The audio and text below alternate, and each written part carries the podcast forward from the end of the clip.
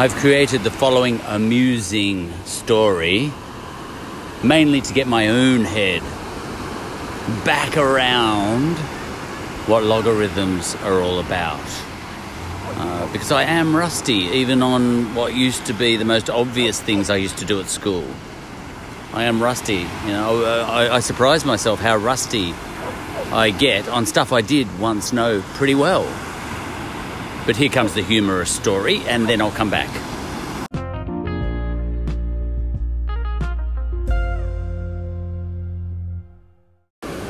The great mathematician woke from his coma. The detective had been hoping he would. Good morning, said the detective. Good morning, said the mathematician. Where am I? You've been in a coma for some time, said the detective. Really? said the great scientist, the great mathematician. He was a great scientist and a great mathematician. I'm making this up as I go along. Um, and for how long have I been in a coma? asked the great mathematician and scientist. Hmm, said the detective. We're not sure. Uh, we thought we might ask you to work that out. How would I work that out? Inquired the scientist slash mathematician. Well, you're the great mathematician, said the detective. But listen, we do have a little job for you if you're willing. We need you. Um, and all jokes aside, something serious has happened whilst you've been in a coma. And the mathematician said, Don't tell me, Essendon's lost every game since. Actually, it's worse than that, said the detective. Essendon hasn't played since then. F and what? said the mathematician. All right, okay, this uh, we need to work this one out. I'm on board. And he said, and then the detective said, good, thank you. Uh, listen, here's the problem. A, a great virus has gripped our neighborhood. Is that right? Um, uh, said uh, the mathematician. Um, do tell. And he said, well, it's another coronavirus. Aha! Said the scientist slash mathematician. We've had a few of those before. Uh, we've had Mars and SIRS, wasn't it? Ah, you're a bit hazy still in your co- from you know waking up from your coma. Said the uh, detective. No, it was SARS and MERS. Ah, yes. said the great mathemati- mathematician. My head is getting a little less cloudy now. Good, said the detective. Listen, we're prepared to pay you well. Okay, what's your problem? said the mathematician. Well, we don't know when this virus started, um, but we do know it's a coronavirus. And we need to know when it started, preferably to the day, uh, because we're looking for the guy that started it. Ah, said the mathematician. Um, he would have eaten a bat. How did you know that? said the detective. Ah, he says, because I am a great scientist. This is why you have come to me, is it not? And the detective goes, he just goes, you know, he goes, ah, yes, true.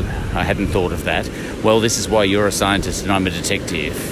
Well, you know, said the scientist, I like donuts too. Hmm, said the detective. Yes. Well, um, we need you to work it out.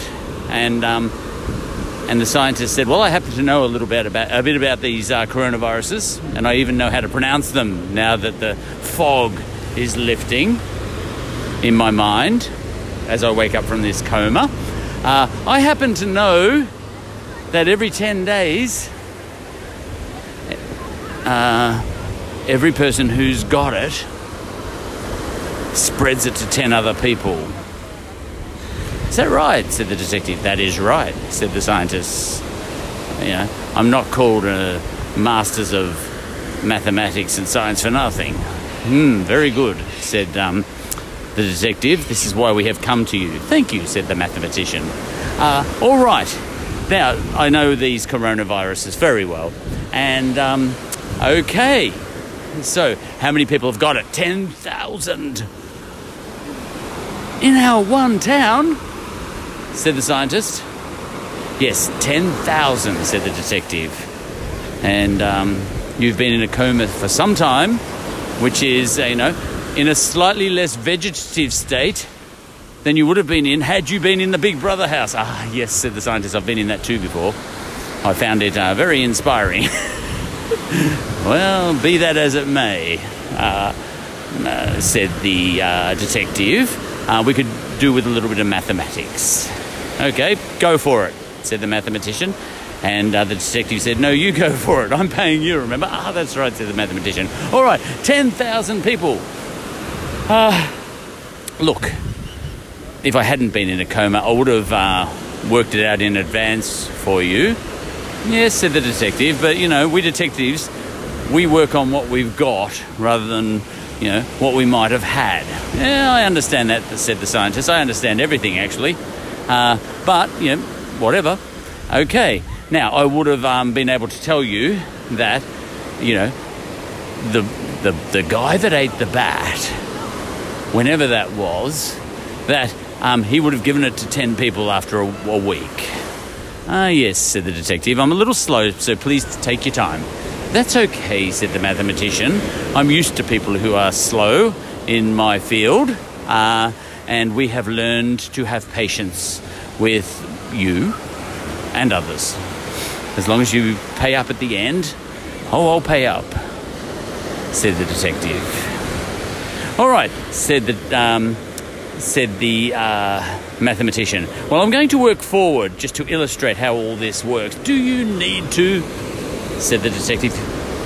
Uh, yes, I do, um, said the um, mathematician, but only for you, not for me. Oh, all right, said the detective. I have patience. And, um, and the mathematician says this. Once upon a time, we don't know how long ago that was, a man ate a bat. This much you can lock in, detective. And the detective said, That much I did lock in. But it was only after that that I got stuck. Because I do grant you, I do like my donuts.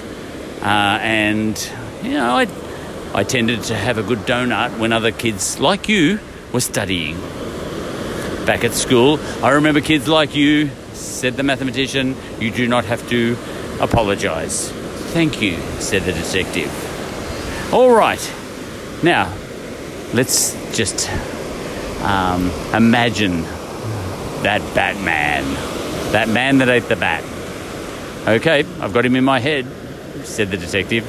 And um, and he said, right, after the first week, he's given it to 10 people, and after the second week, he's given it to 100. You know, those 10 people have each given it to 10 people, and that's 100 people have got it. And then, you know, two weeks later, 10,000 people have got it. Have you worked that out? Let me think, said the detective. So you're saying it multiplies by 10 each time? That's right, said um, the mathematician. Exponentiation is where you multiply something by 10 each time you know, if it so happens that, you know, with you know, for a given virus, this one for example, uh, you know, people do give it to 10 people each time. Each step of the way, if you like. You know, look, he said, you can, I don't want to confuse things, but you can imagine. Just a second. Sorry?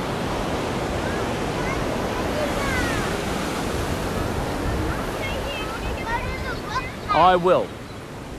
You have to say please though. You have to say please. Not please, please.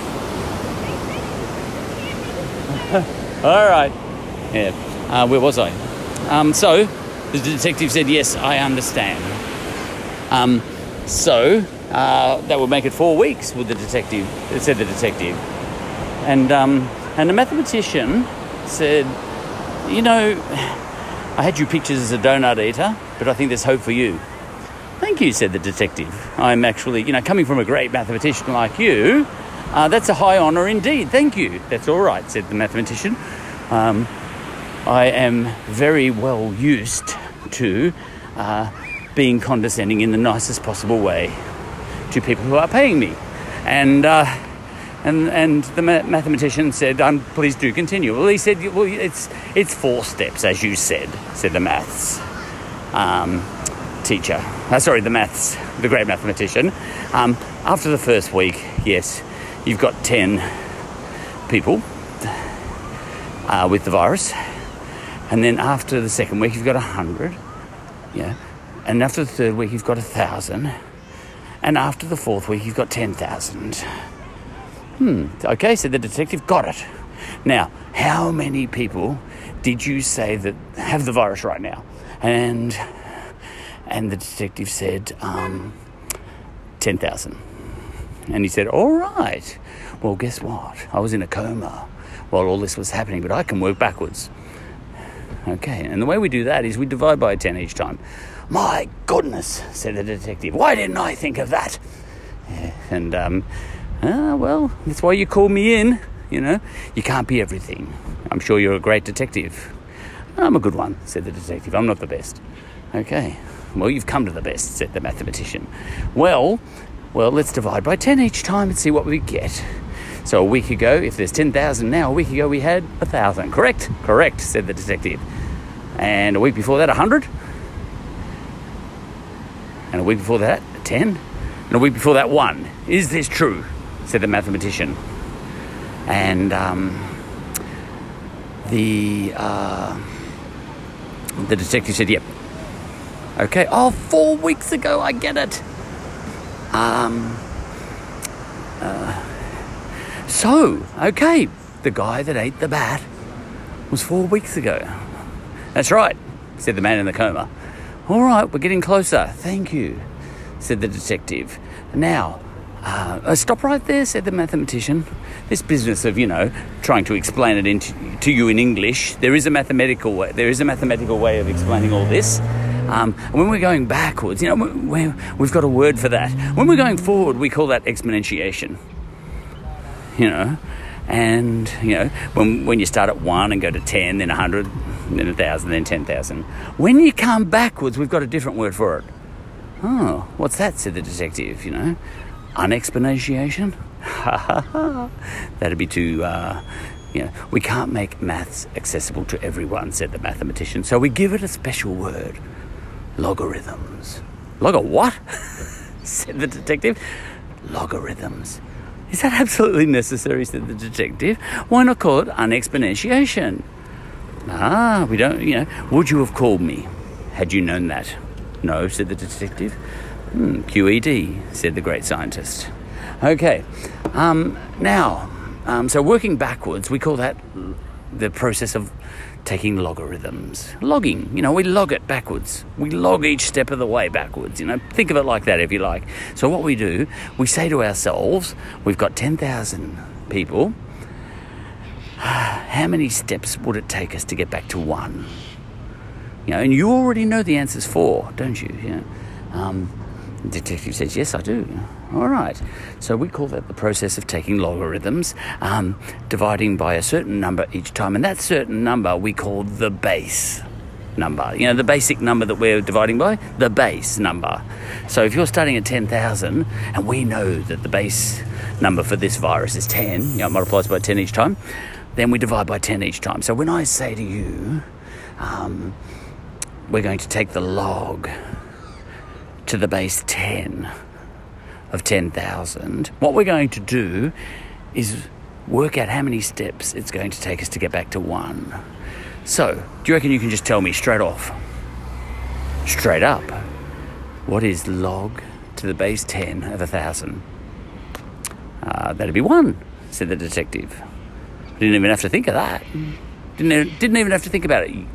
You're more than donuts, said the mathematician. You're a lot more than donuts. Right. Um, here's the thing log to the base 10 of 10,000 is 4. Now, can you tell me what log to the base 10 of 100,000 will be another week from now after this virus has gone even more gangbusters. Log to the base 10 of 100,000, said the detective. That'll be five. Five steps, five weeks, that's right. Log to the base 10 of 100,000 is five. I'm really impressed by you, said the detective. Well, thank you very much, said the mathematician. So am I. Um, so, anyway, so right now we've got a situation of log to the base 10 of 10,000, which means that um, there was only one person with this virus four weeks ago, is it? Uh, yes, um, said the mathematician. You've worked it out. This is where the detective cuts in, isn't it? And the ma- mathematician, well, I knew that as well, said the mathematician. A mathematician is something of a detective as well, but a detective is not something of a mathematician in every case. Very, oh, you're so smart, said the uh, detective. I am genuinely impressed. Ah. Now, after we've done all that math, then, said the mathematician, are you ready to pay up? You know, I think I've done the job for you.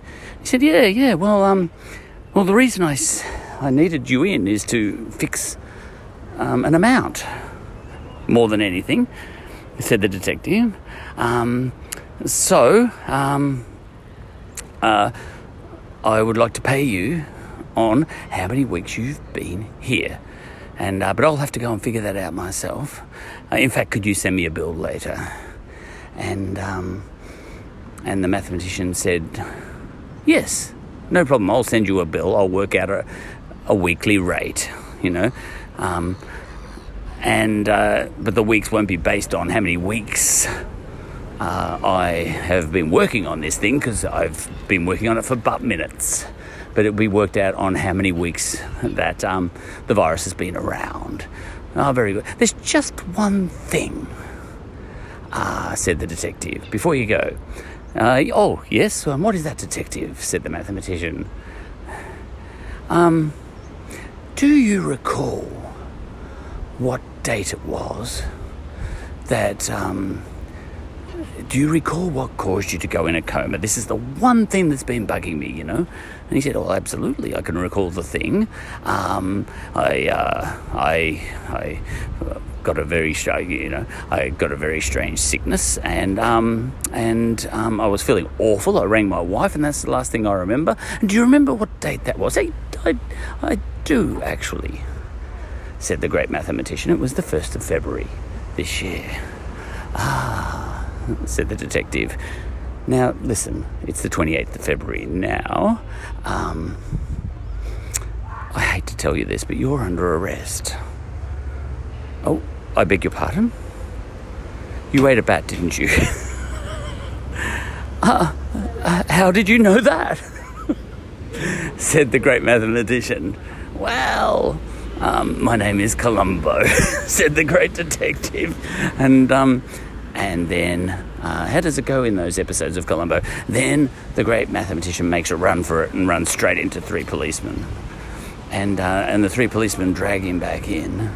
And, um, and he says, I, I really, uh, you had me going there, uh, Columbo. I don't know how you worked all that out. Um, but tell me, uh, you may be smart, you know, you may have outsmarted yourself here because if I've got the virus, so have you now. And uh, Columbo said, Ah, now that's the interesting thing, you see, uh, because I'm one of the 10,000, and these three wonderful police officers are three others of the 10,000, and that's what's made this entire episode particularly enjoyable on a personal level.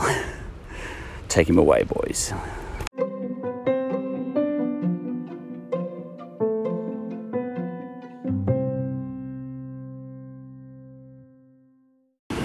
Okay, so that's that. I'm pretty sure that's what logarithms are all about, roughly. you know, it's a bit like um, when you square a number. You know, the game of squares? Know, like if you take six and you square it, it takes you to 36. Uh, but to get back to six again, you have to square root it. Um, it's a, you know, to go for a go forth and come back sort of thing. Um, and if you add one to a number, to get back to the first number, you have to subtract it again. That sort of thing.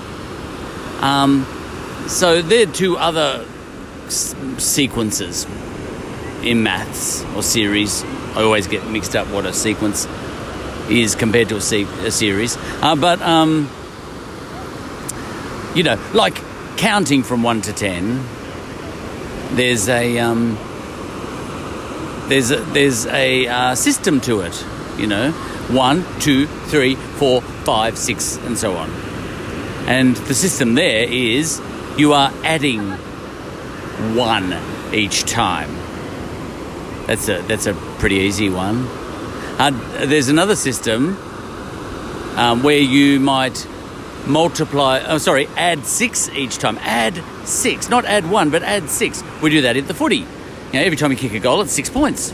So 6, 12, 18, 24, you know, 30. Um, so that's adding six each time. So um, that's different than adding one each time. You know, we add we add one each time every time we kick a point. You know, so in football we've got both systems there, adding one at a time and adding six at a time, and most kids even get pretty good at that pretty quickly. We had to at school. We ha- you know we went to a a school that was obsessed with football, and um, and we had teachers who would drum the six times tables into us first and foremost because they knew we would relate to that because we were all playing football as well. Okay, now brother Michael. G'day, brother Michael. I hope you're still alive. Um, year eight, you know, he, he would come in and he wouldn't even into class and he wouldn't even say good morning. The very first thing he would say, you know, was six times eight, and so on and so forth. And he just that, that's how he started every lesson with the six times tables. He never went to five times tables or four times or three times. He was just getting us in the mood for being curious about these things. He probably wasn't a bad teacher in that way.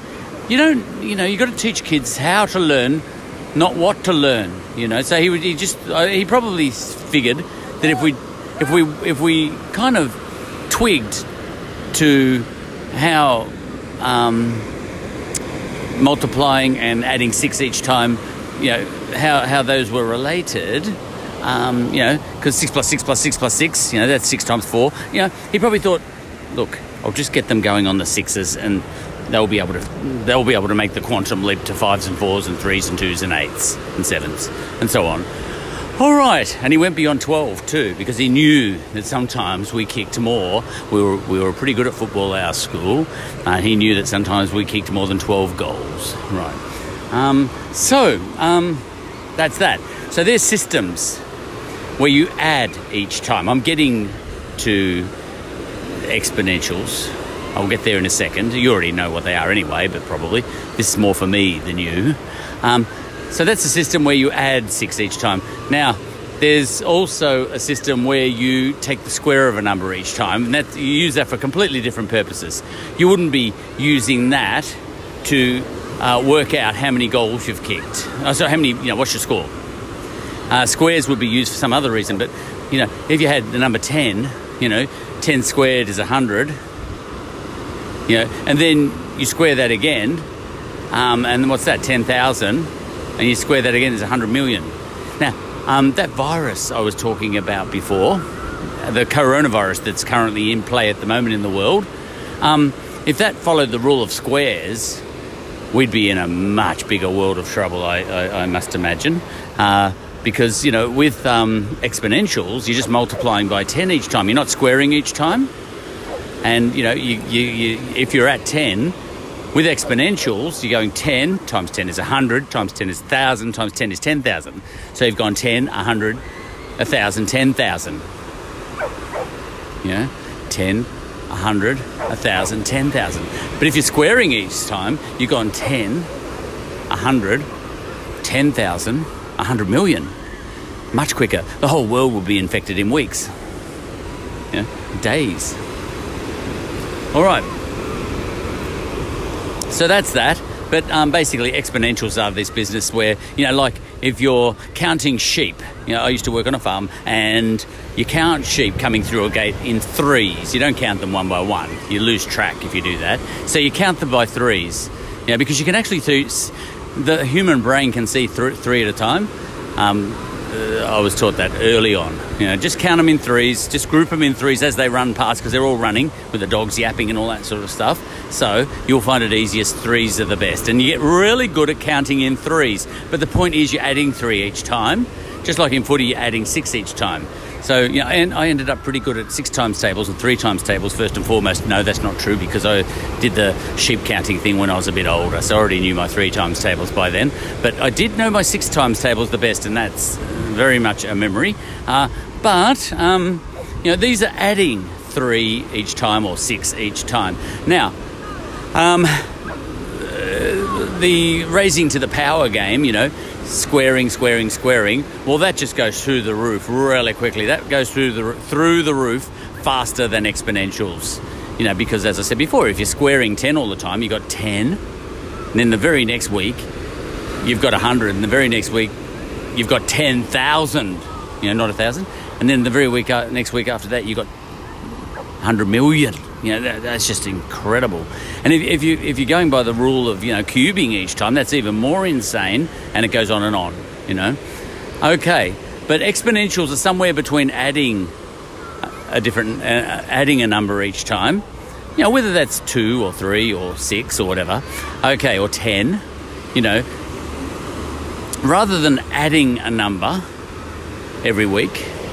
You know, if a virus worked like that, that would be lovely because it'd be a nice straight line, you know, it wouldn't get out of control. That'd be lovely if it just added. Yeah. And rather than squaring or cubing each time, which would be absolutely insane, uh, there's a, sequ- a mathematical sequence that happens to be in, in between those two extremes. Um, and that's called exponentials and that's where you multiply by a certain number every time. Not squaring it every time, but multiplying it by a certain number every time. So you start at 10, 100, 1,000, 10,000. It's, it's really, it does explode in the end, you know, very dramatically, but it doesn't explode as badly as squaring a number it does every time.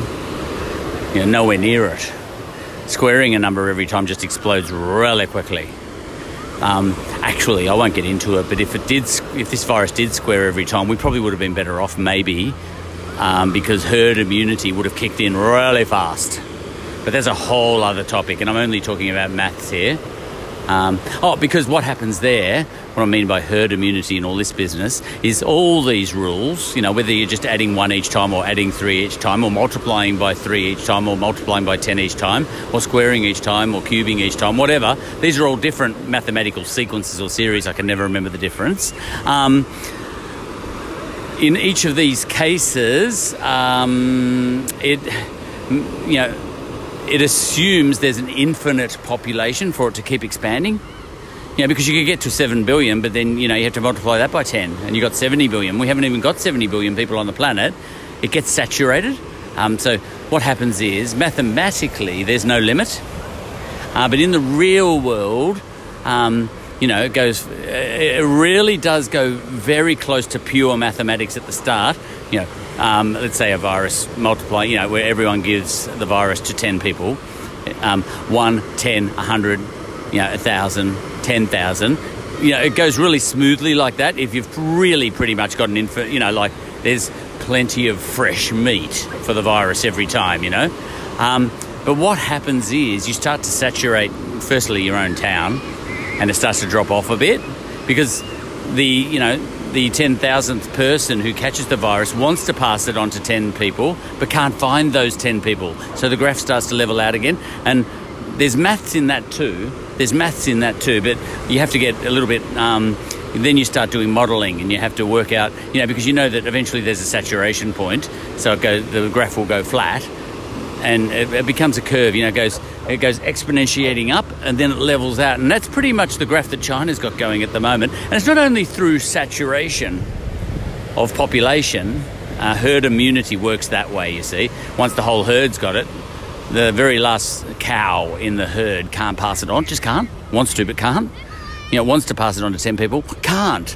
And that's how herd immunity works, you know. A lot of this thing, a lot of this stuff is just new and fresh to my mind again, and I haven't thought about it for years. But this virus, you know, does have its advantages in as much as, oh, look, it's a statistician's uh, dream at the moment. I see graphs, you know, pre- presenting the spread of this virus and the leveling out in China and the leveling out here and there. Um, I see graphs, the data presented in the most wonderful ways. There are mathematicians having an absolute field day with all this, and media outlets are presenting, you know, the tragedy in as many brilliant ways as they can with color coding and you know wonderful graphs and all that sort of stuff. Um, on one level, we're getting right into it. I don't know if people are sort of consciously doing that, but uh, people like me, I can't get enough of it. Now, I know there are some people who have anxiety and everything who can get enough of it and are sick of the same data coming at them in 65 different ways. And I don't know if it makes me amoral, but I'm finding it a wonderful, what you might call refresher on just how, just all the different ways that you can present the same data. Um, you know, there's a thing called the logarithmic scale, which I'll come, I'll, I'll get to that in a minute, uh, which ties in to my sort of pretend fun game earlier, talking about what's the difference between exponentials and logarithms. So I'll get, I will get to that. You know, there's different scales because there's a kind of, you know, just a normal X and Y axis, how many cases on the Y axis and how many weeks on the X axis, you know, and you get that curve that we get to know really well um, um, you know, where it starts, you know, it starts hit, where the graph sort of uh, on a very slight gradient starts moving to the right and then starts shooting up. You know, we're used to that one. That's the exponential one. You know, where the virus, you know, every person who gets it is giving it to 10 people, so it starts to shoot up. But not as fast as it would be shooting up if we were squaring the number of cases every time then that would go, then it would go absolutely nuts, and it would level out really, really quickly within a couple of weeks. And I think that would be herd immunity. A lot of people would die, um, and um, really quickly. You know, you just get. You know, I, I, don't know how many people we've got dead. Maybe we've got 5,000, 10,000 people dead already. 25,000. I've actually lost track. Uh, but uh, and they're all. I know they're all important. You know, every one of those people who is dying um, is someone's nonna or papa, you know, if it's in Italy, or grandmother or grandfather if it's in England or something like that. You know what I mean? These are all really important people. I know that much. And it could be my loved ones in the gun next. Um, but what do you do? You know, um, when you're in a maths class, you're thinking maths. Do you have to bring everything back to the tragedy all the time? Or, you know, well, it's not my business do what you want. Now, okay, so um, so that's that. So um, yeah, so you you know the, when it comes to just adding a number, it's very even, nice straight line on a normal graph. Uh, but when it comes to exponentiation, you're multiplying by 10 each time. Let's say, um, you know, with the adding one, it could be adding one each time or adding three each time if you're counting sheep or adding six each time if you're kicking goals in the footy. You know, but with viruses, it's exponentiation. It's not adding, it's multiplying. So you could be multiply, you know, some viruses will multiply every 10, multiply by 10 every week. Um, some others will multiply by five every week, and some others will multiply by two every week. Actually, when you trace your family tree and go backwards, that multiplies by two every generation. You know, so that is an exponential where you're multiplying by two every time. Two every time. You know, not adding by two every time, but multiplying by two every time. And then, if you trace yourself back 10 generations and you want to come back to yourself, well, you've been exponentializing. Uh, that's not a word, but you know what I mean. Exponentiating. Um, all the way through to 10 generations back. Now, if you want to work your way back to yourself again, because it's all about you in the end, isn't it? yeah, but if you want to work your way back, you're using exponentials to get generate 10 generations back, um, you know, multiplying by two each time, right? Uh, an exponentiation, you know, multiplying by two every time. But to get back to yourself, because 10, ge- oh, why did I pick 10? Because that's too many. One, or 10 generations back, let's do. Two, I got to use my fingers, hang on. first generation is two people, that's your parents, right? 2, 4, 8, 16, 32, 64, 128, 512, 1,024, 2,048 people you've got. You know, 2,048 people exponentiating by exponentiating at a basic number of two, you know, where it increases, where you multiply by two each time, a base of two. We call that a base of two, I'm pretty sure, you know. Um, you know, uh, uh, so a base of two, not a power of two. You know, that's when you're squaring each time. The power of two. So I think it's called a base of two with exponentiation. With a power of two, you know, um, it's different. Okay, but with a base of two, after one generation, two people in your family tree, um, yeah, there are two people living at one time, um, and so on, all the way through to whatever I said.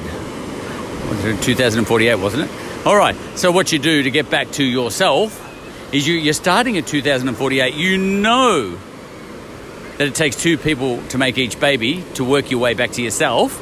So what you're doing is you're unexponentiating or getting, taking the logarithm to get back to yourself. And and what's the base that you're taking the log with? You know, the logarithm with? Yeah, the unexponentiating with? You're unexponentiating by two each time. You're dividing by two each time.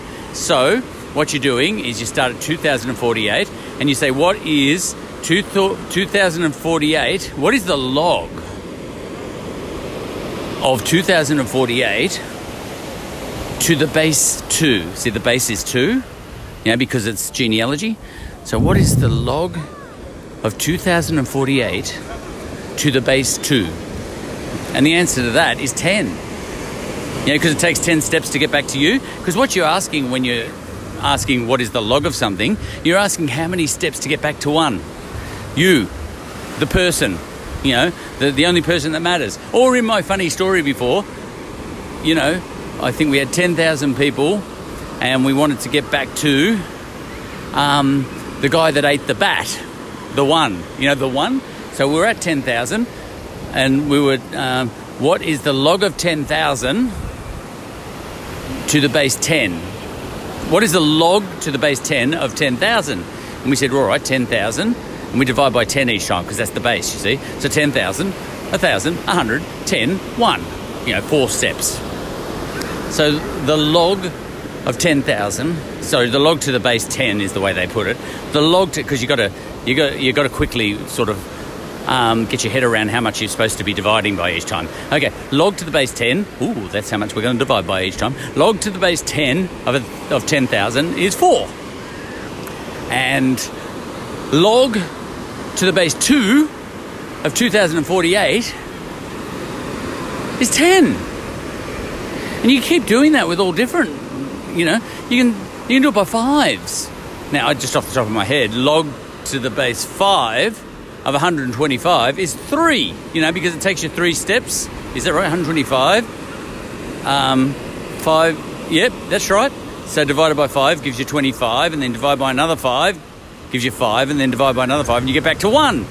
So if you had a virus in which everyone who gets the virus um, gave it to five other people, uh, what you would have is a virus that works on a base of five. So it exponentiates, you know, let's say it's always a week, just to make it easy. It doesn't have to be a week, it can be every three days that it multiplies by five. Doesn't matter. You know, it doesn't really matter. You can take the time out of it and just sort of figure out how many uh, does how many people does each person give it to? You know, five. How many steps? You know what I mean? So the log to the base five of 125 of this other virus, let's say call it bubonic plague, you know, um, the log to the base 5 of 125 is 3. Okay, so if you um, came across a case of bubonic plague in a town back in medieval Europe and you saw that 125 people had it, and you knew that um, with this plague from prior experience, that every person who gets it gives it to five people, you would say to yourself, if you're a mathematician, um, okay, I know that this virus started three weeks ago. Know, in a perfect world, you know what I mean, with plenty of fresh meat available for the virus to spread to, you would say, all right, based on prior experience at least, um, you would say the log of 125 cases that I can see right before me in this medieval village or city, um, the log to the base 5 of these 125 cases is three. It's been three weeks since there was one person. And you're working backwards, yeah, because you're coming in at the end. You know, you, you haven't been watching the virus grow, you've actually just lobbed into this town when there's already 125 cases. So, you, you know, you didn't get to see people dying all the way through. So, what you have to do is work your way backwards. And working your way backwards on, in an, on an exponential sort of thing, like viruses, is called taking the logarithm, taking the log, log to the and, and for bubonic plague, let's say it's you you operate on you know having to divide by five each time. So and the language of maths for that is log to the base five of 125 is three, and uh, um, and I think it's 625 after that, is it? Um, log to the base five of 625 is four. Now that's four steps to get to 625 on an exponential graph, log to the base 5 of 25, well, that's just 2. You know, because 25 back to 5 and then back to 1. Two steps. Um, log to the base 3 of 27 27, 9, 3, 1. That's three steps to get back to 1. You always have to get back to 1. I think that's true. Um, is there a situation where logarithms are used where it doesn't come back to one? Probably, but my, I'm too rusty. And if, if I do get, I've got this thing, natural logarithms, um, buzzing away in the back of my head, but I forget how they work. I will look that up later and add it to the episode. I know they're 2.718. That's in my head, but I actually completely forget how that operates. But let me think. Ah, that will be logged to the base 2.718. So I imagine and I will double check this, but you start with 1 and then you multiply by 2.718 and then multiply by 2.718 again and so on. Yeah, it doesn't have to be even numbers, I imagine. And 2.718 is some sort of natural magic number. Sometimes in nature we notice things and uh, we notice they follow patterns and they fit in with maths. You know, God made maths, maybe, if you're religious. All right, then. Now, um, so that's that. These are all sequences or series, and I can never remember which is which. Um, there's a Fibonacci series. I think it's series. Once they're all, oh, once they're all done and you've laid them all out, maybe they're a series that you're looking at, and um, and you've got to figure out how the series works, and that's a sequence. How does that sound? Anyway, whatever it is. Okay, there was another series. In, math, in in nature, we there are a lot of mathematical sequences. Um, oh, for example, having babies. There's always you know two parents and one child. Now we're just starting to fiddle around with that right now, which will be extremely interesting uh, because you could have three parents and one child. You know, DNA from three. Now this is fantastic. I, I just uh, there's things flooding into my head about that now, um, where you could have the expected. You know what we're used to the um, ordinary or what, what we expect, you know, the expected exponentiation in family trees, you know, um, and, uh, you know, going backwards, where you're fully expecting to have two parents reliably every generation going backwards. But in the future, there'll be kids with three parents at one generation, and they will be outside the mathematical norm. Now, th- this is where you get into a lot of trouble because, you know, you're sort of saying they're not normal but on a mathematical level, they're not normal compared to um, what we've all, you know, everything that's ever been born in nature. You know, um, so far in all of history, they're abnormal compared to that. But then people start getting emotional about that and saying, "Don't call us abnormal." And I say, "Well, mathematically you are." Yes, and but they say, "Yes, mathematically we are unusual. You say, well, you're abnormal in terms of the way, you know, Mother Nature doesn't exactly give, uh, doesn't, um, in, doesn't accidentally give you three parents, does it? And all that sort of stuff. Look, I'll just leave that alone, but I'll, I'll, I'll explore this a bit more later.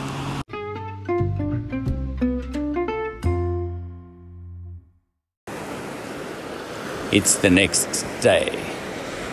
intermission. Uh, we've ventured down the coast a bit. My son and I are in massive isolation.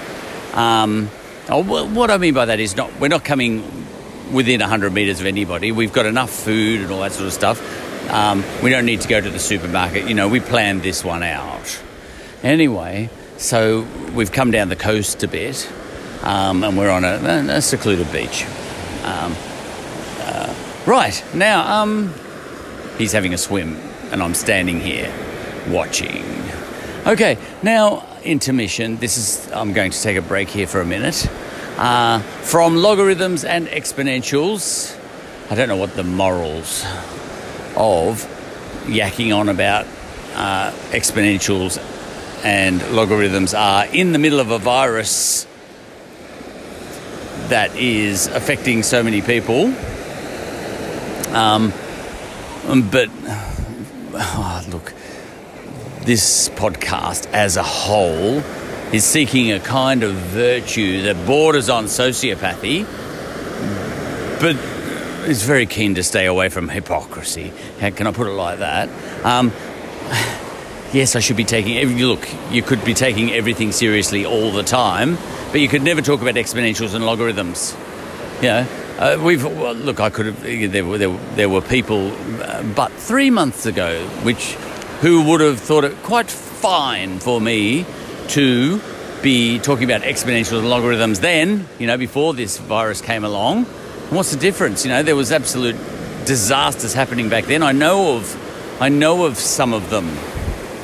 You know, I, I remember I was I was um, an online friend with a Kenyan once, a Kenyan from Kenya. Know, um, and was deep in discussion with this person, and, and and on that occasion, I was being myself, not, you know, this podcast is spoken by an alias um, who's detached from all this stuff. But with this other person, I was, um, you know, I was having intense discussions as a human um, and someone who was very interested during all a whole spate of terrorist attacks that Kenya was having at the time. And no one around me cared about that. Um, they were happy to talk about ex- exponentials and logarithms and how's the footy going and all that sort of stuff, and sitting down in their cafes outdoor, you know, with their lattes, sipping lattes and laughing gaily when people were getting put up against a wall in a quarry in Kenya, you know, and uh, this was all local news for my friend. Um, and told to quote passages from the Quran, and if they couldn't, they were just shot right there.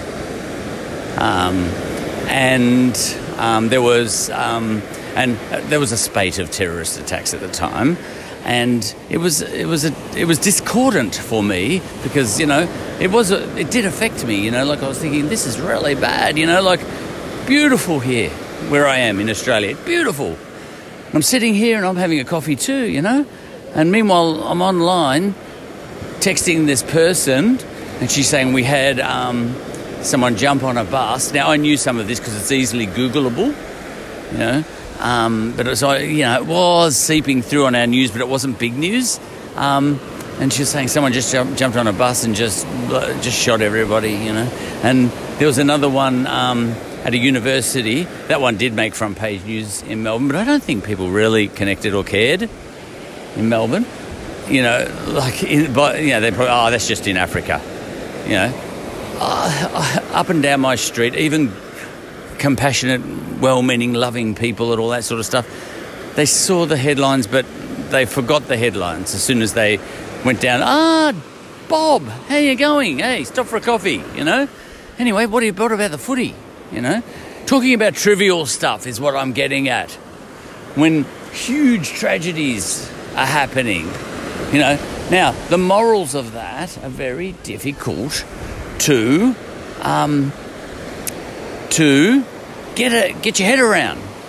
You know, I was sort of thinking, should I go over there and say, "Hey, don't be so happy because there's people getting slaughtered at the moment." There was another one uh, in a, uh, at the same time in a shopping centre, and there were these guys, terrorists, just roaming through the shopping centre and just point blank, just shooting everyone they could. You know, people were cowering in cupboards and they'd open the cupboard and just go bang and blow their heads off. Now I'm, I'm being a little bit dramatic there because at the same, I need to get the contradistinction going, at the, at the contrast going. At the same time, you know, people, and we kind of, you kind of could Google that or see it in your news feed and all that sort of stuff. At the same time, nearly everyone I knew was just talking about the footy. You know, they, they could easily have been talking about exponentials and logarithms. Now, I happen to be talking about, exp- you know, in this podcast, um, exponentials and logarithms. Now, what's the moral? And I'm, I'm actually down on a beautiful beach right now. My son is swimming in front of me. We're all alone. Um, yeah, like there's someone about 100 metres away, 150 metres away. Actually, they'd be 200 metres away. These are isolated beaches my son and I have been coming to. Um, and um, what's the morals and virtues? Sorry, what's the morals of me in the middle of a COVID 19 podcast not showing the correct level of, um, you know, sobriety, you know, or compassion or human kindness, you know, and all that sort of stuff. Um, the morals of that are tricky. The virtues of it are simple. You know, it's quite virtuous because it lacks hypocrisy.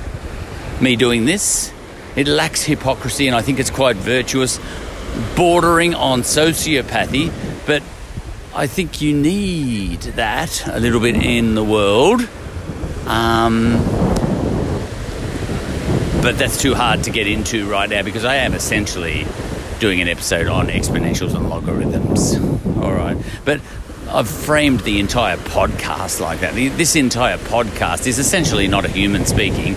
It's it's um, ideas speaking, and ideas have no morals. Ideas are, you know, they have a life of their own, and this entire podcast is a, is um, a you know one portion of myself, not the emotional you know, human, caring, compassionate part of me, but it's one part of my brain, if you could lobotomize that out, um, in a more virtuous way, bordering on sociopathy, you know, um, you know, noticing a virus coming along and saying there's something to be learned out of this, and that something is, you know, it's a good opportunity to revise exponentials and logarithms, exponentials and logarithms, you know, and how all that works because viruses work in an exponential way. Now, the morals of that are tricky. That I do grant. But then the morals of you, I don't even know who you are, um, sitting there while those guys were getting lined up at that quarry and being told to quote passages from the Koran or get shot I found that tricky as well. That's enough of that. But having said that, I wanted to have this intermission to be human for a second. Um, as I stand here in Wye River on the Great Ocean Road, and it is stunning here and uh, nigh on empty of people. The morals of me standing here, well, that's a whole other story. All I can say is uh, my family went into isolation. Uh, probably a couple of weeks before everyone else, pulled our kids out of school. But then, you know, the message around town, around Australia, around the world is stay at home. But I've brought my son out and we've come to a beach where there's nobody here. Having said all that, it feels a little strange, isolating. Well, obviously, I'm isolating within the house and outside the house on occasion. Uh, but you know, I haven't touched anyone except my own immediate family for weeks. I don't know how many weeks now. Um, and it feels weird uh, just being one of the people who can simply opt out. You know, like, all right, 90% of you, 80% of you, just isolate and leave all the hard work to the rest of us.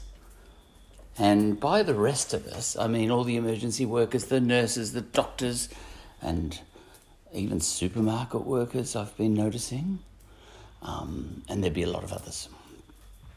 Uh, and politicians, you know, to a certain extent, they can't isolate, can they? Boris Johnson is at the moment. He, he actually got a dose of it. Uh, but, um, you know, by and large, there's people out there. You know, Scott Morrison, even, our Prime Minister, you know, he's, he's got to be thinking about it in a very serious way all day long. Um, and he has to take it very seriously, whereas I can be a bit flippant because I'm not in any, I don't have any um, position of responsibility on this planet other than looking after my family and do, doing some software, which is my job. Uh, and it feels weird being one of the people, you know, sort of say, um, lock yourselves away, and all the people, and the rest of us will put ourselves in the firing line. They're a little bit like soldiers, you know, because in ordinary circumstances, you get soldiers and police putting themselves in danger on the firing line while the rest of us sort of cower and hide back on this side of the Rubicon, you know, while the legions are out there protecting us, and we go around in our togas, philosophizing and smiling and having cups of tea. You know, it's a bit like that, but the soul, you know, the names of the soldiers have changed just at the moment. The names of the soldiers this time are the nurses and doctors and everybody else who has to be out there putting themselves at risk. There'd be others too, I can't even imagine who. So, uh, I'm sure there's a lot of people who have to drive people around who are in danger, and so on and so forth, you know. Um, and yet again, you know, here am I, and I don't have to take any responsibility. I don't have to treat it seriously. I don't have to. I can just sit here and um, not moralize, but virtuize. Um, this side of the Rubicon, this side of the virus Rubicon, whilst uh, you know it's not a physical line this time, but it's you know it's the thin white line and the thin blue line. The white line being the doctors and nurses, and the blue line being um, the police, and so on and so forth. And there's others. Um, so that's interesting. Yeah, the luxury of being flippant when other people have to take it so seriously. And I compare myself, for example, with the Prime Minister. He's younger than me. He's actually younger than me. And he has to take it so seriously. And here's me being, you know, a bit of a clown, really. Clown. Odd, you know. But there have been times in my life, which makes it even more interesting, where I've had to take responsibility, where, you know, I was in the firing line in certain industries where I had to be responsible when I was working for government or, you know, in what you might call health and all that sort of stuff. And disasters would blow up and, you know, it was all hands on deck and we were all having meetings saying, all right, how are we going to crowd control this, you know, um, and all this sort of thing, you know. What are we going to do? We're going to have to, you know, set up communication systems for families and blah, blah, blah. I used to be involved in all that, but back when I was 30 or something. And then I flipped over to software, and I'm only doing software now, got rid of all my staff. As I used to say, if I could only get rid of all my staff and all my clients, what a peaceful existence I would have. And I was right. You know, back when I was 30, I took the world more seriously, I had more responsibility, then um, I take the world now, you know. At 56, you would think I'd be becoming more an elder, but I've got the luxury of just sitting back and making a podcast, for example, like this, when I could be making government policy if I had have stuck with government. Yeah, if I had stayed in, on, uh, stayed there, yeah because I quit there when I, I can't even remember when I quit there, but it would have been when I was 30. Hmm. And um, do you know what? I just find it interesting, that's all. I haven't got any commentary to make about it. I don't feel guilty because I don't, I don't believe in guilt. I'm not sure what guilt is. You know, I don't, I don't think you. What is guilt? You know, I don't even understand it. You either do something about it or don't feel guilty. You know, if you're feeling guilty about something, then change what you're doing. And if you can't, you shouldn't. If you can't change what you're doing, then don't feel guilty. I never understood guilt, so I don't feel guilty. Um, and I've reached the edge of what sense I can make of all that. I think I'll get back to ex- exponentials and logarithms now.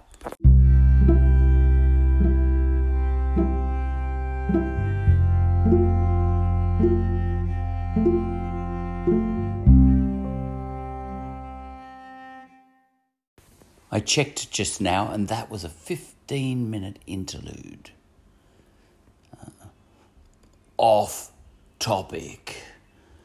These are the things that make my podcast unlistenable, which suits me, you know, because I can think more clearly when I'm by myself. Okay, so I'm back to exponentials and logarithms. Um, now, yeah, and um, exponentials are that thing where you go, you know, where you keep multiplying by 10, for example, you know, 1 times 10 equals 10 times 10 equals 100, times 10 equals 1,000, times 10 equals 10,000, and so on. Okay, um, that's exponentials. Um, and another way of saying that is, you know, you start off with 1, then you multiply that by 10, all right. Now, in mathematical terms, now, that um, is, well, another way of saying all that is 10 to the naught followed by a sequence, you know, 10 to the naught, followed by 10 to the 1, you know, 10 to the power of naught, um, followed by 10 to the power of 1, because 10 to the power of naught is 1, 10 to the power of 1 is 10, 10 to the power of 2 is 100, 10 to the power of 3 is 1,000, and so on. Okay. And um, each one of those is a step, you know, from 10 to the 0 to 10 to the 1, 10 to the 2, 10 to the 3. Okay. They're all steps, you know, 10 to the 0, 10 to the 1, 10 to the 2, 10 to the 3. You know, you sort of go from 0 to 1 to 2 to 3 in a nice even way. You know, and if you're talking about coronavirus, you know, you're going from step 0 to step 1 to step 2 to step 3 to step 4 to step 5 um, but the actual, you know, and that's almost like in a very regular way, naught, one, two, three, four, five, you know, the steps. But each step of the way, the number of cases is exploding. You know, one, ten, a hundred thousand. But the way exponentials work is yes, you're concentrating on how many cases you've got interrupted, incoming, phone call, grumble, grumble, but moving on. Uh, you know what I'm getting at. It's the game of exponentials. And as you go forth in neat little steps, let's say one week at a time, now that's neat. Don't forget that. We are talking just neat little jumps of one, two, three, four. You know, week one, week two, week three, week four. In exponential world, in the game of exponentials, um, these are the exponentials. One, two, three, four, five, six, seven, eight, nine, ten, and so on. Um, these are the powers to which you uh, raise. Uh, whatever number you want to raise. So, if this is a virus we are talking about right now, in which each person who gets the virus uh, gives it to 10 other people, um, it's 10 that gets raised each time. So, after step, well, after step zero, that's the guy that ate the bat. After step zero, nobody's given it to anyone. So after step zero, you've only got one person. So in the world of exponentials, we sort of say, you know, if, if, if, this is a situation where um, everyone um, gives coronavirus to 10 people, well, the first person isn't giving it to anyone. So, you know, 10 raised to the power of zero. That's how many people he's giving it to, zero. So 10 raised to the power of zero is just one. Him. Right, that's the way it works in the, in the world of exponentials. So 10 to the zero, 10 to the zero is 1. But he after after the first week is gone, that's week one has gone. You know, we've got ten to the power of one, so that's ten people have got the virus now. Um, hmm. Yes. Well, let's let's assume that guy number one has recovered. I think that's the easiest way to think of it. Um, yes, I'll think of it that way. It doesn't really matter. You could include him or not. The point is, after week one, you've got ten people who've got it, yeah, um, and after after week zero, you've only got one person who's got it. Know, right? It really doesn't matter which way you slice it.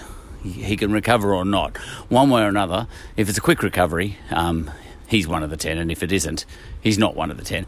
Either way, this virus is such that after week one, you've got 10 people who've got it. And after week two, you've got 100 people who've got it, right? That's the way it works. Now, there's two things going on at once here, and that, that, that's this is the bit, you know, I want to get my head around because I'm about to graph this thing. And this is not easy when you are speaking a podcast verbally to draw a graph, but I want to draw this graph. It's called a logarithmic scale, by the way, but we'll get to that. Now,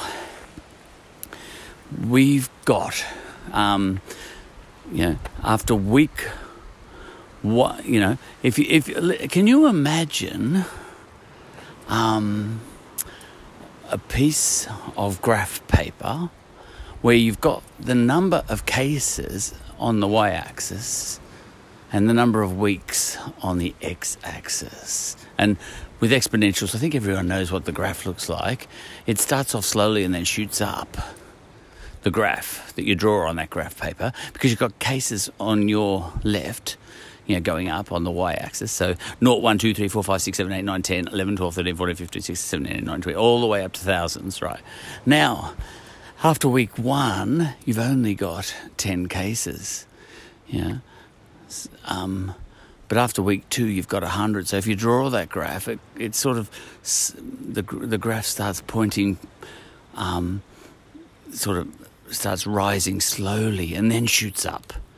Right. Now, I want to get into this because on a logarithmic scale, now this is a whole new type of graph paper, and I've got to try and paint this verbally, and it's not easy. But imagine if on the um, on the y-axis rather than the number of cases um, every centimeter. You know, like on a normal piece of graph paper, you'd have after the first centimeter, you would have, uh, let's say, the number 10. And then after the second centimeter, you'd have 20, 30, 40, 50. You know, that's a nice even scale.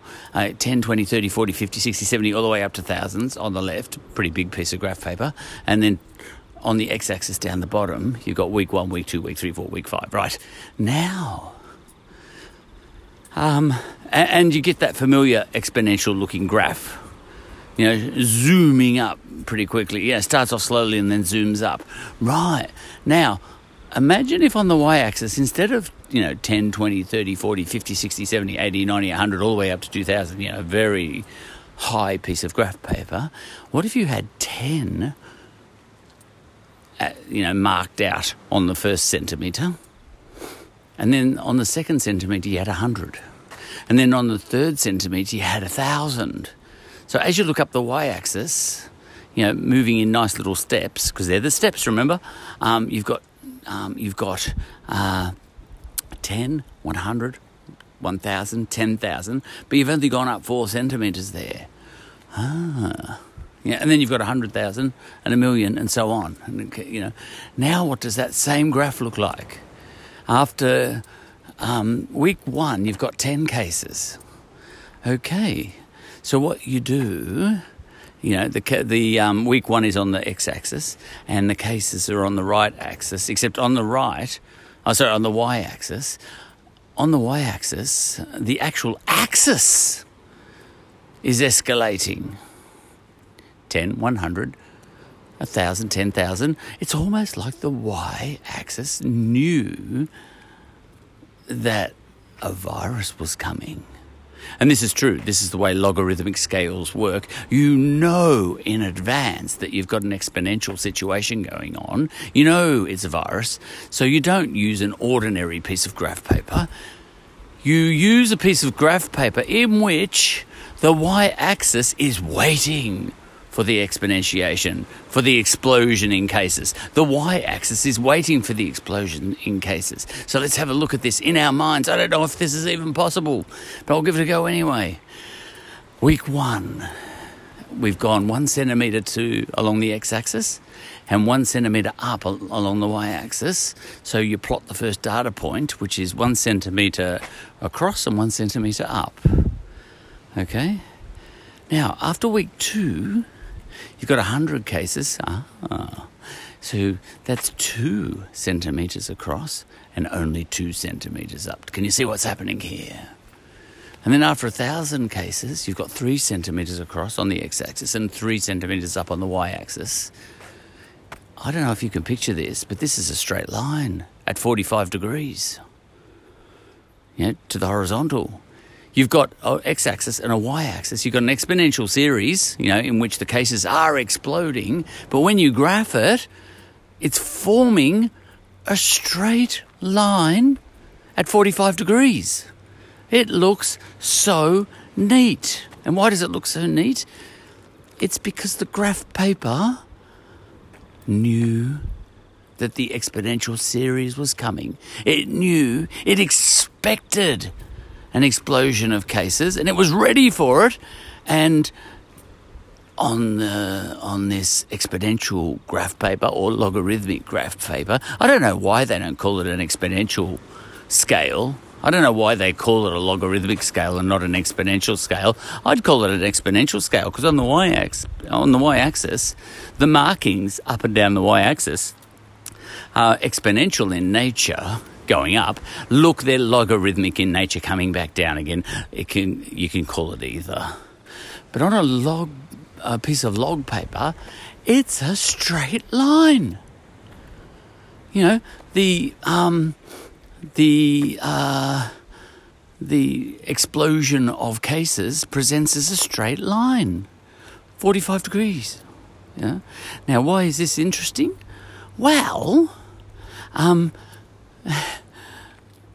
it's because um, ordinary graph paper, you know, like let's say you are just in your car and you're speeding up slowly from 0 to 100 kilometers per hour, you know, and you're plotting your speed, you know, and after one second you're doing, you know, one kilometer per hour or 10 kilometers per hour and after two seconds you're doing 20 kilometers per hour and after three seconds you're doing 30 kilometers per hour you know this is a nice linear kind of it's it's not you know the speed is not exploding.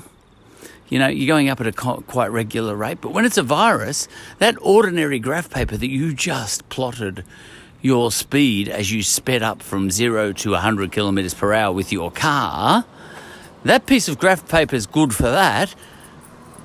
Um, but it's not so good for um, something that it's exploding exponentially. And the reason for that is look, those, it's all right at the start for the first few weeks because the curve still looks sort of, you know, a little bit.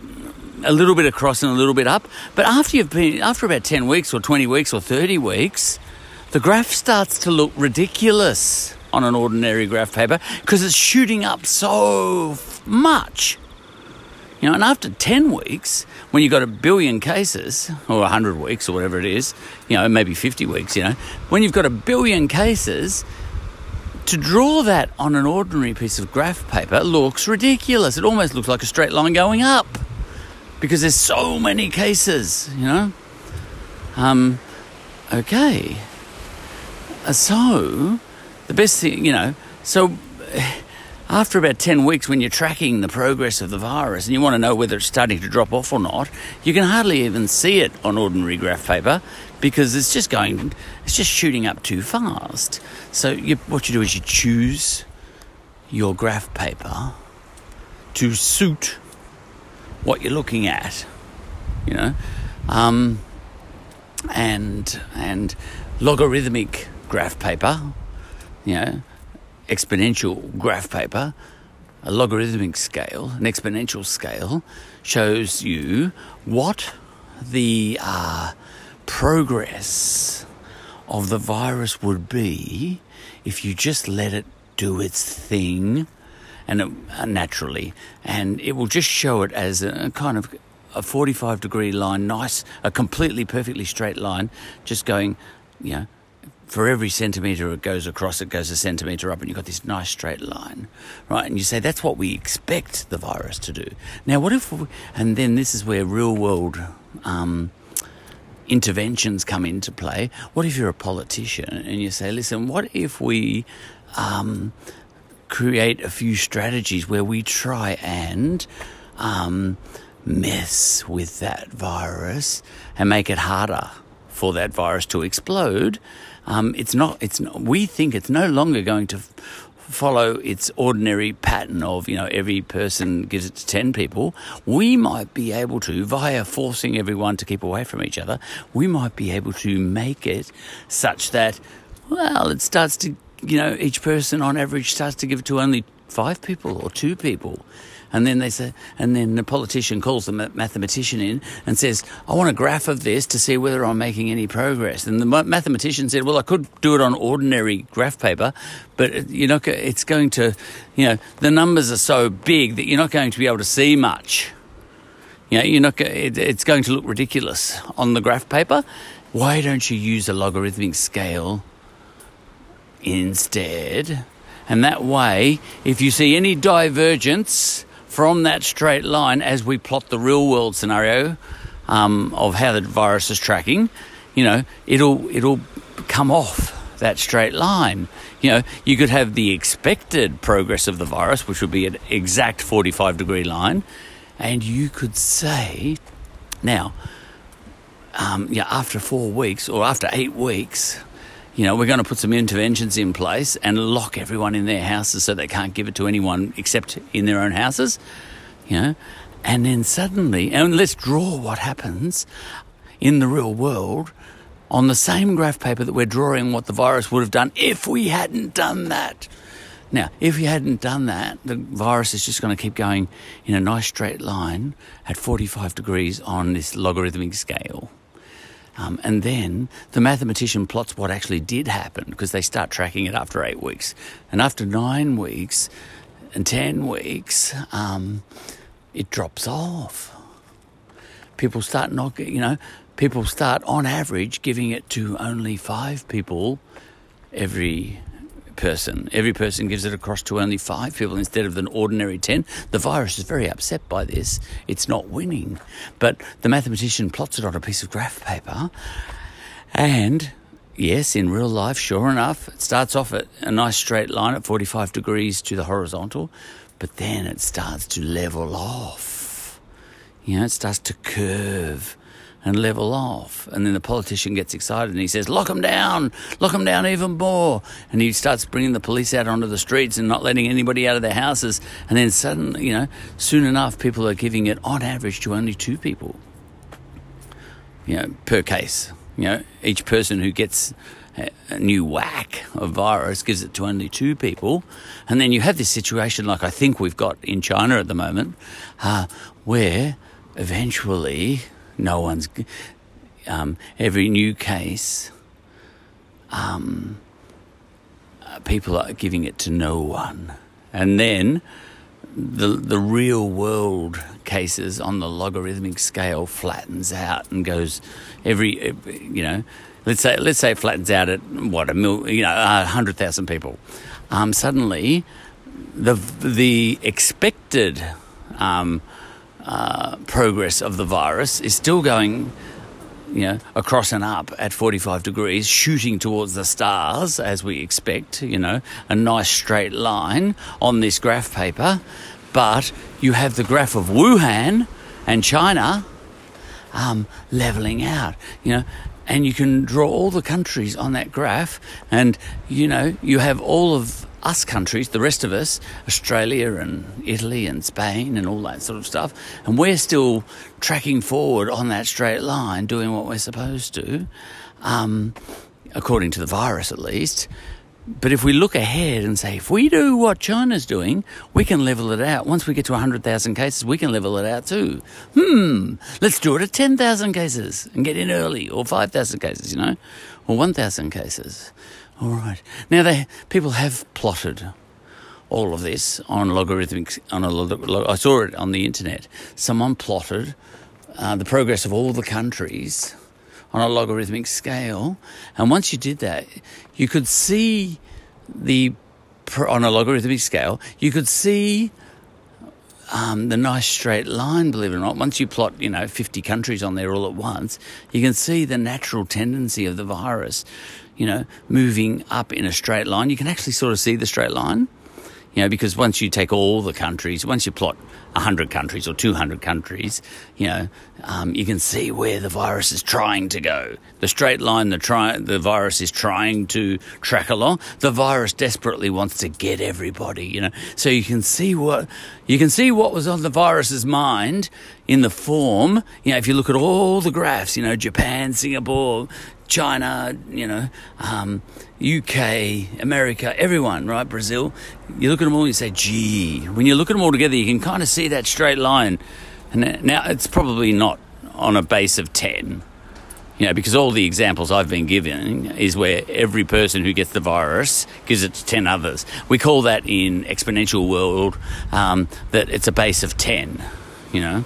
Um, but you know, the base might be something else where everyone's giving it to, I don't know, four people or three people, you know, a base of four or a base of three, you know, um, or five or 20, I can't remember what it is. But the point is, there's a straight line there. Now, right at the moment, as it turns out, um, Japan and Singapore, you can see them definitely tracking under that line. So they're doing something right.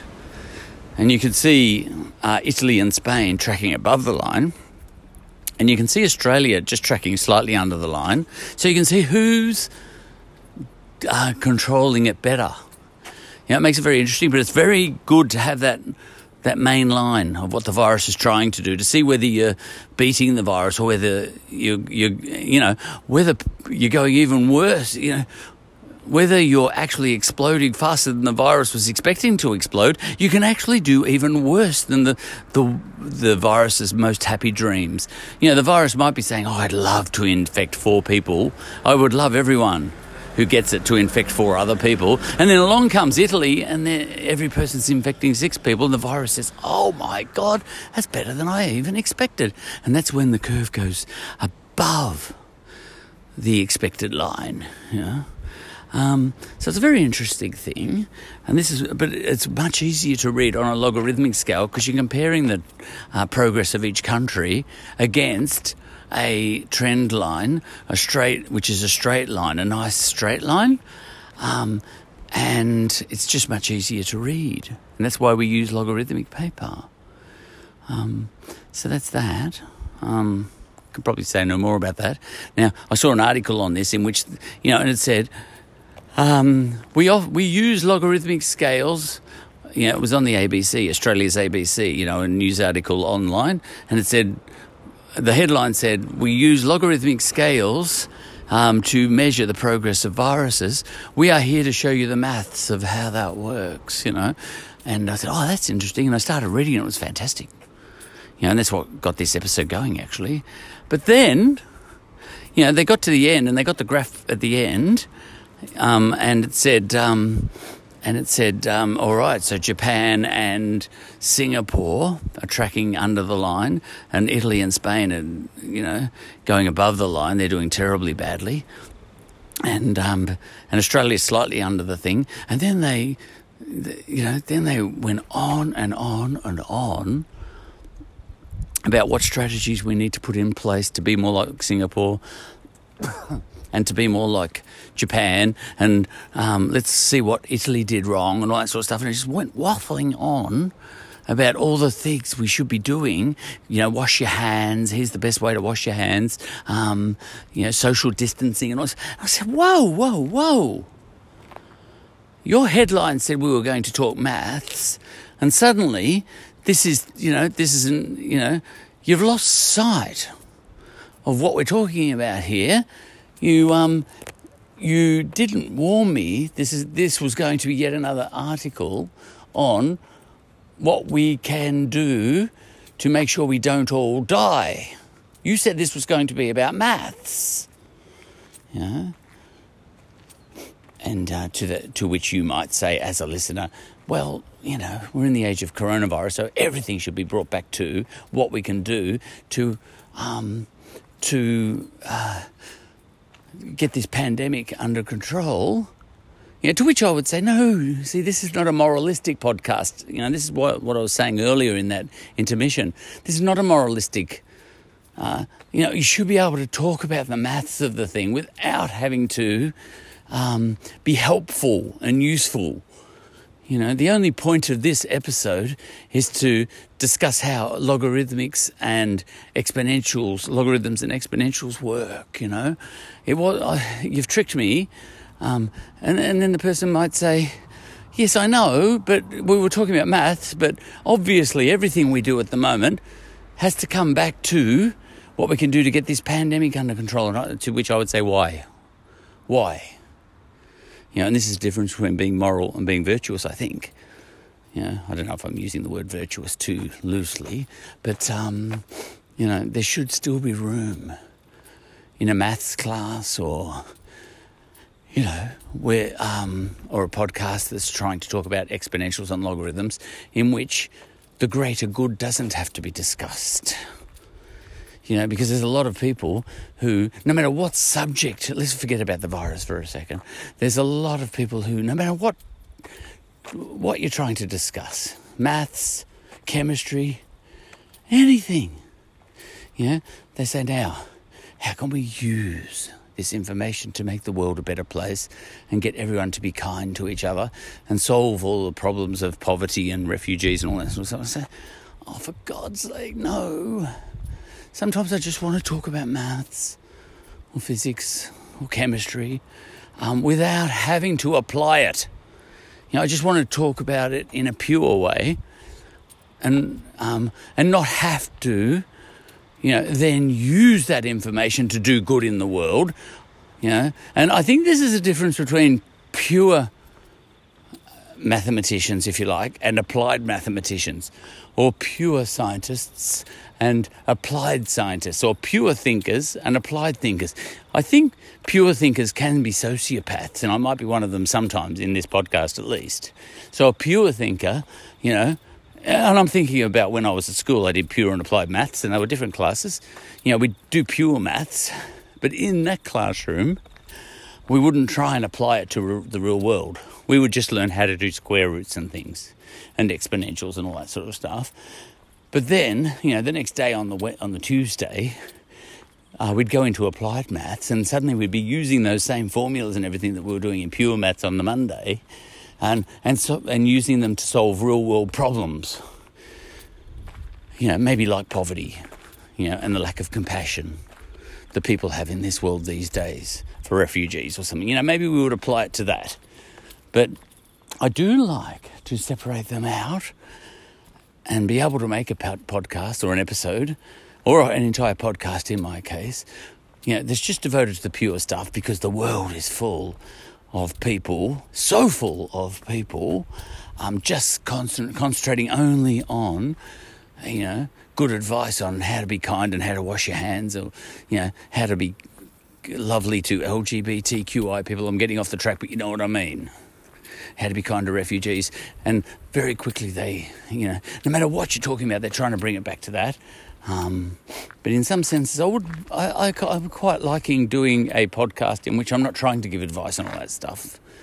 You know, I'll just, like a sociopath, um, just work out all the ideas and, you know, exponentials and logarithms, you know, and plotting those things on graph paper and everything. That's a good idea that someone had once upon a time. I think the guy was, one of the key figures was called Euler. E, uh oh, it's German.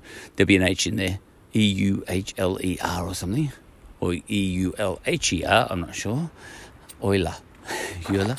Um, but you need the Eulers of this world just doing the maths of it and then other people, if they want to make the world a better place, pick up a podcast like this and feel free, knock yourself out, you know. Um, but I, I, think there's, I think there needs to be a balance. But we used to do just as many pure maths classes as applied maths classes, and sometimes I wonder whether um, we should have just as many people doing pure thinking, yeah, and you'd call those people philosophers, um, as you have people doing applied thinking. You know, you'd call these people activists, I suppose. You know, and under the banner activists, you would have you know politicians and everybody, you know, because they're activists in a way, aren't they? Um, I got off track again, but I enjoy I enjoy getting off track on this one. Um, but yeah, that's kind of the end of the episode, probably. Talk, you know, this episode wanted to talk about logarithms and like exponentials. Now, on that graph paper, okay, let's just look at that graph paper, and we've got the expected tra- um, progress of a virus. Um, you know, I'm zooming back to that graph paper now, I've just dump everything I was talking about then. Right, and so up on the y axis, you got, um, you know, naught, and then one, then 10, and so on 100, 1000. And across the x axis, you've got week one, week two, week three, week four. Yeah, that could be every three days or every four days, but I've just made it every seven days, week by week by week. Um, and the current virus, let's just imagine, is a nice 45 degree line. So that's just, oh, you know, that's, that's this virus tracked if we don't do anything about it. If we do something about it, you might be able to get it trending below that line, you know, the progress of the virus. And, um, and look, if you don't, eventually it'll it'll flatten out one day anyway because you know eventually you've infected the whole population. It has to flatten out because there's no one else to infect.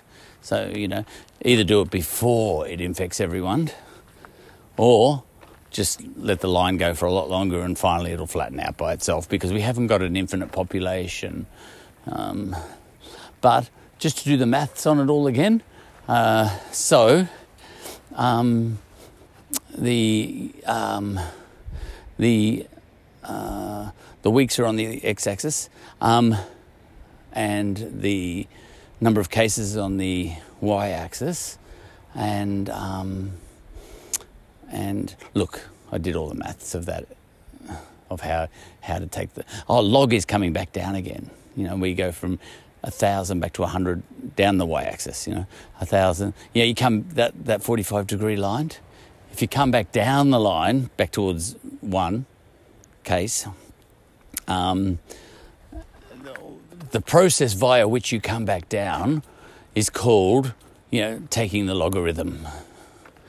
Um, so you start at 10,000 cases and you come down to 1,000 and then come back to 100, then come back to 10. How many steps is that? That's three steps, I think. And, and then you come back to one, you know.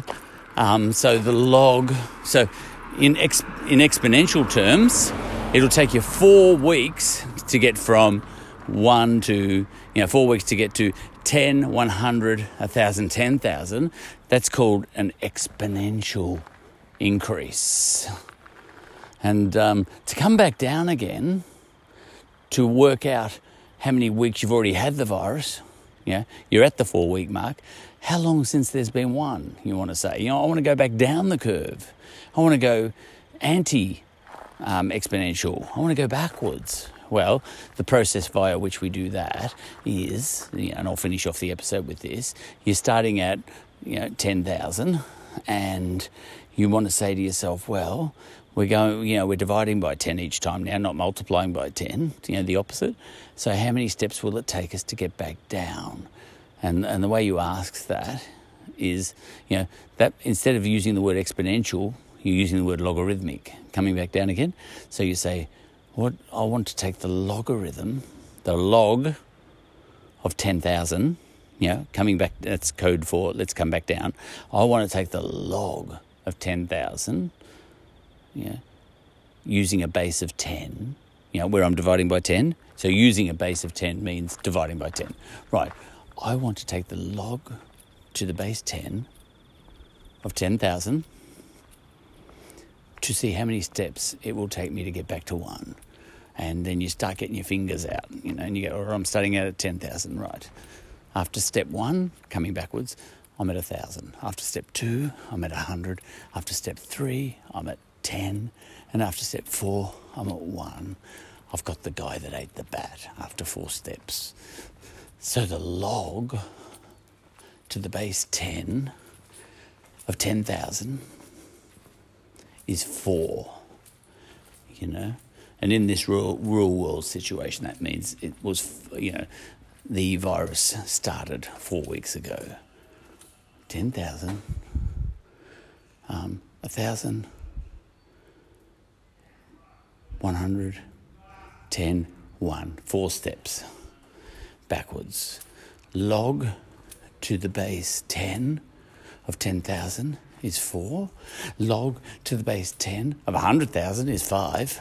You know, it would take 5 steps to get backwards. And so on.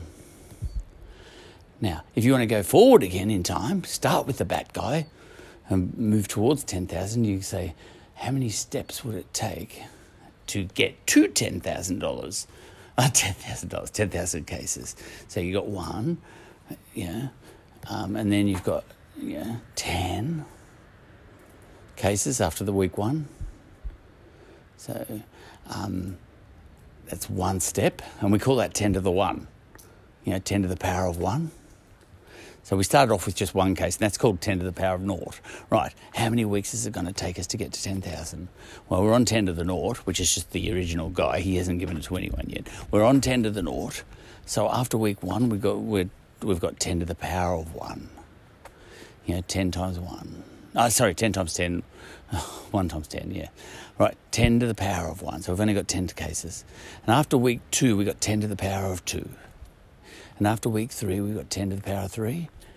And after week four, we got 10 to the power of 4, which is 10,000. So four steps. 10 to the power of 4 means four steps in exponential terms. Exponential, you know, four steps means 10 to the 4.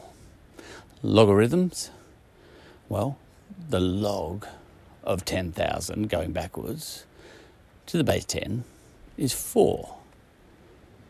Yeah.